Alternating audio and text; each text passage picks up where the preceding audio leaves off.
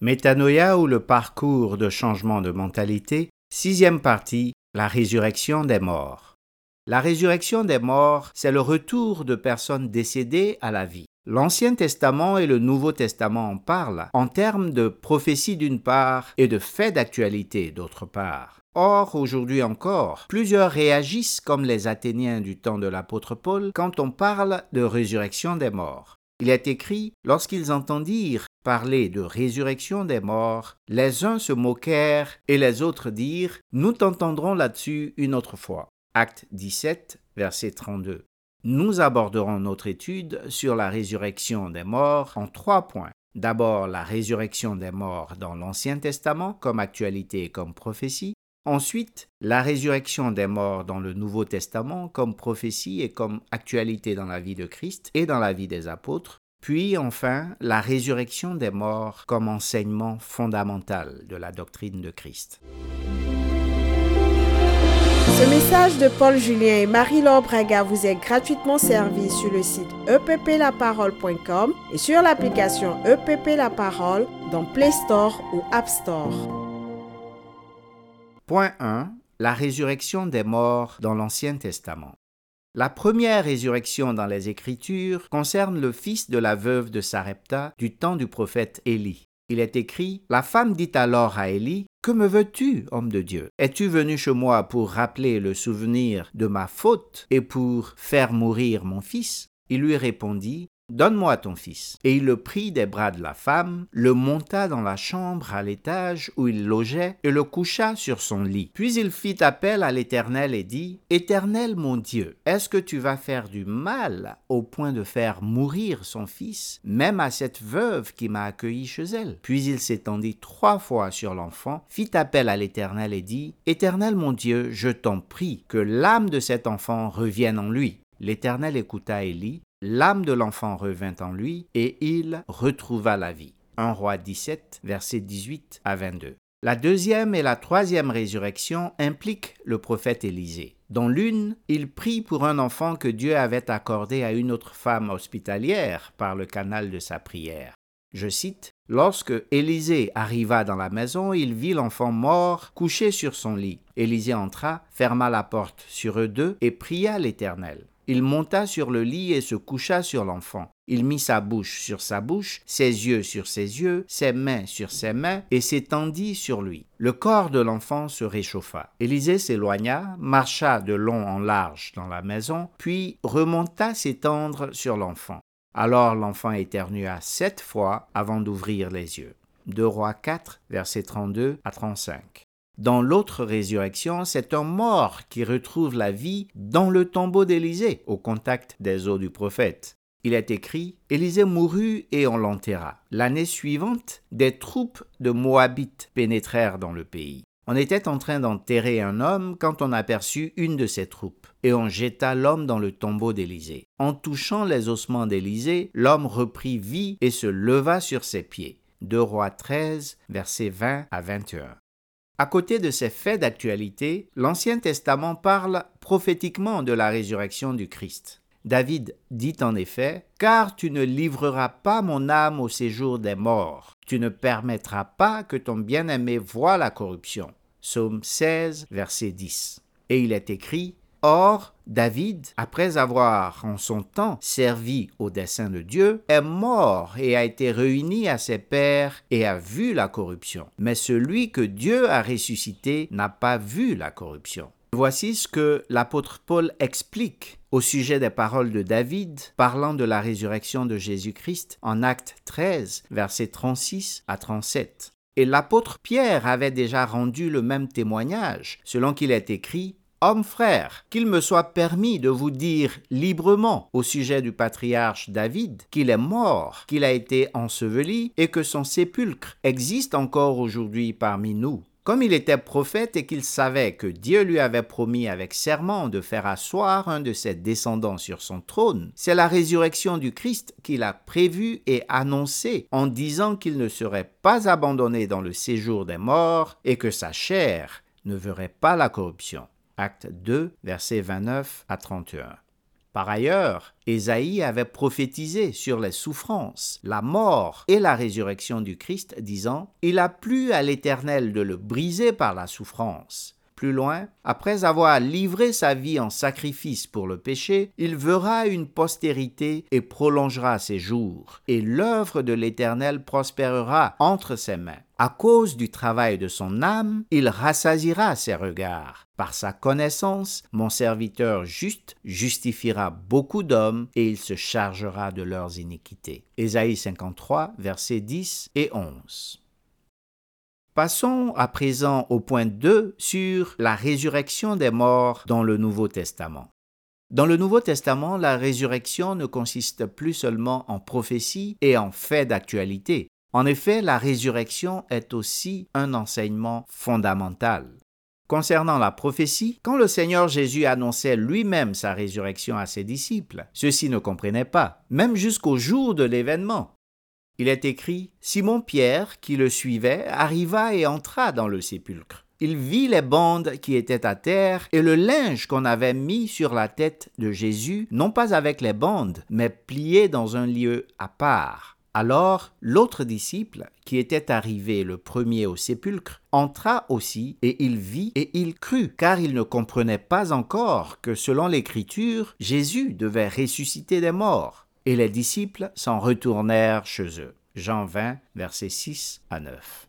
Et quand le Seigneur leur parlait de souffrir et de mourir avant de ressusciter, ils ne voulaient pas en entendre parler. Il est écrit, dès lors, Jésus commença à faire connaître à ses disciples qu'il fallait qu'il allât à Jérusalem, qu'il souffrit beaucoup de la part des anciens, des principaux sacrificateurs et des scribes, qu'il fut mis à mort et qu'il ressuscita le troisième jour. Pierre, l'ayant pris à part, se mit à le reprendre et dit À Dieu ne plaise, Seigneur, cela ne t'arrivera pas. Mais Jésus, se retournant, dit à Pierre Arrière de moi, Satan, tu mets en scandale, car tes pensées ne sont pas les pensées de Dieu, mais celles des hommes. Matthieu 16, versets 21 à 23. Toutefois, il faut noter que Jésus-Christ n'a pas seulement prophétisé sur sa propre résurrection, il a aussi prophétisé qu'il ressusciterait au dernier jour ceux qui croient en lui. Il dit, Or, la volonté de celui qui m'a envoyé, c'est que je ne perde rien de tout ce qu'il m'a donné, mais que je le ressuscite au dernier jour. La volonté de mon Père, c'est que quiconque voit le Fils et croit en lui ait la vie éternelle, et je le ressusciterai au dernier jour. Jean 6, versets 39 à 40.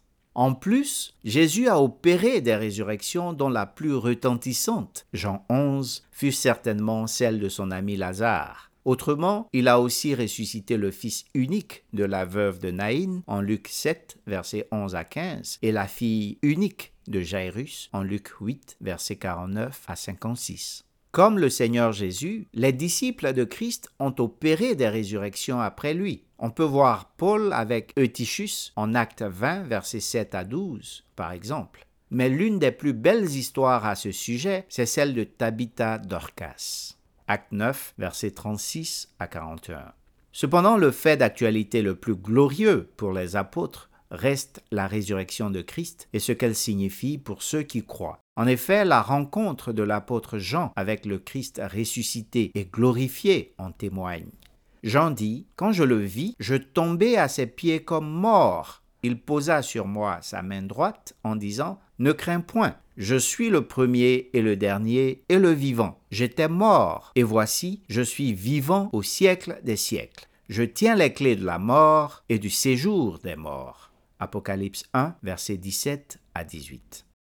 Parlons donc pour finir de la résurrection des morts comme enseignement fondamental dans ce troisième et dernier point.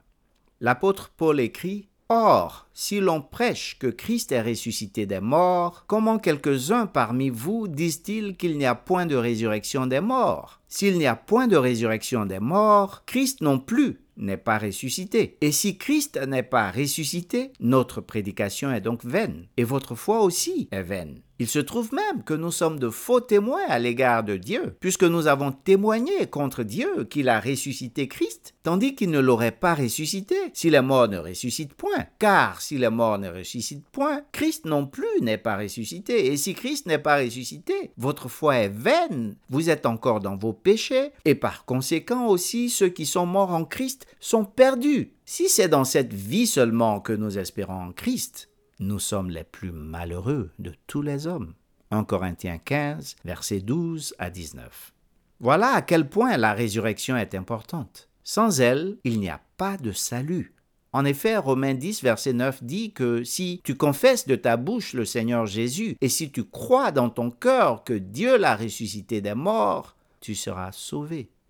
Et en acte 4, au verset 2 et au verset 33, le témoignage de la résurrection des morts en Jésus-Christ correspond exactement à la prédication de l'Évangile.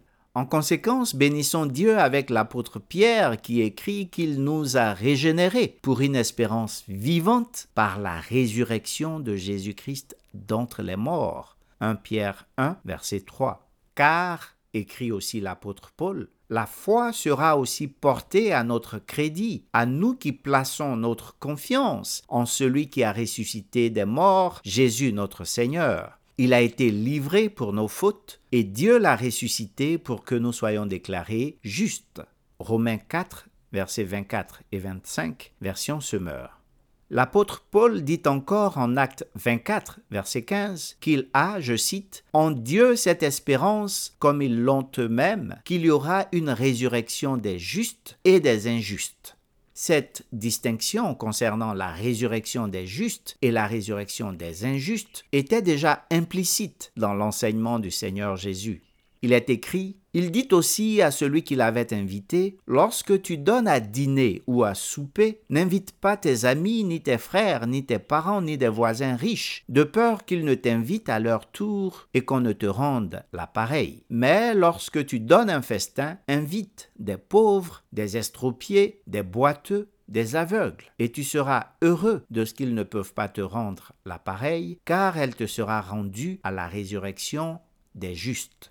Luc 14, versets 12 à 14. Cependant, c'est le livre d'Apocalypse qui dresse le tableau contrasté de la résurrection des justes et la résurrection des injustes. On lit en Apocalypse 20, Ils revinrent à la vie et régnèrent avec le Christ pendant mille ans. C'est la première résurrection. Les autres morts ne revinrent pas à la vie avant la fin des mille ans. Heureux et saints ceux qui ont part à la première résurrection. La seconde mort n'a pas prise sur eux. Ils seront prêtres de Dieu et du Christ et ils régneront avec lui pendant les mille ans.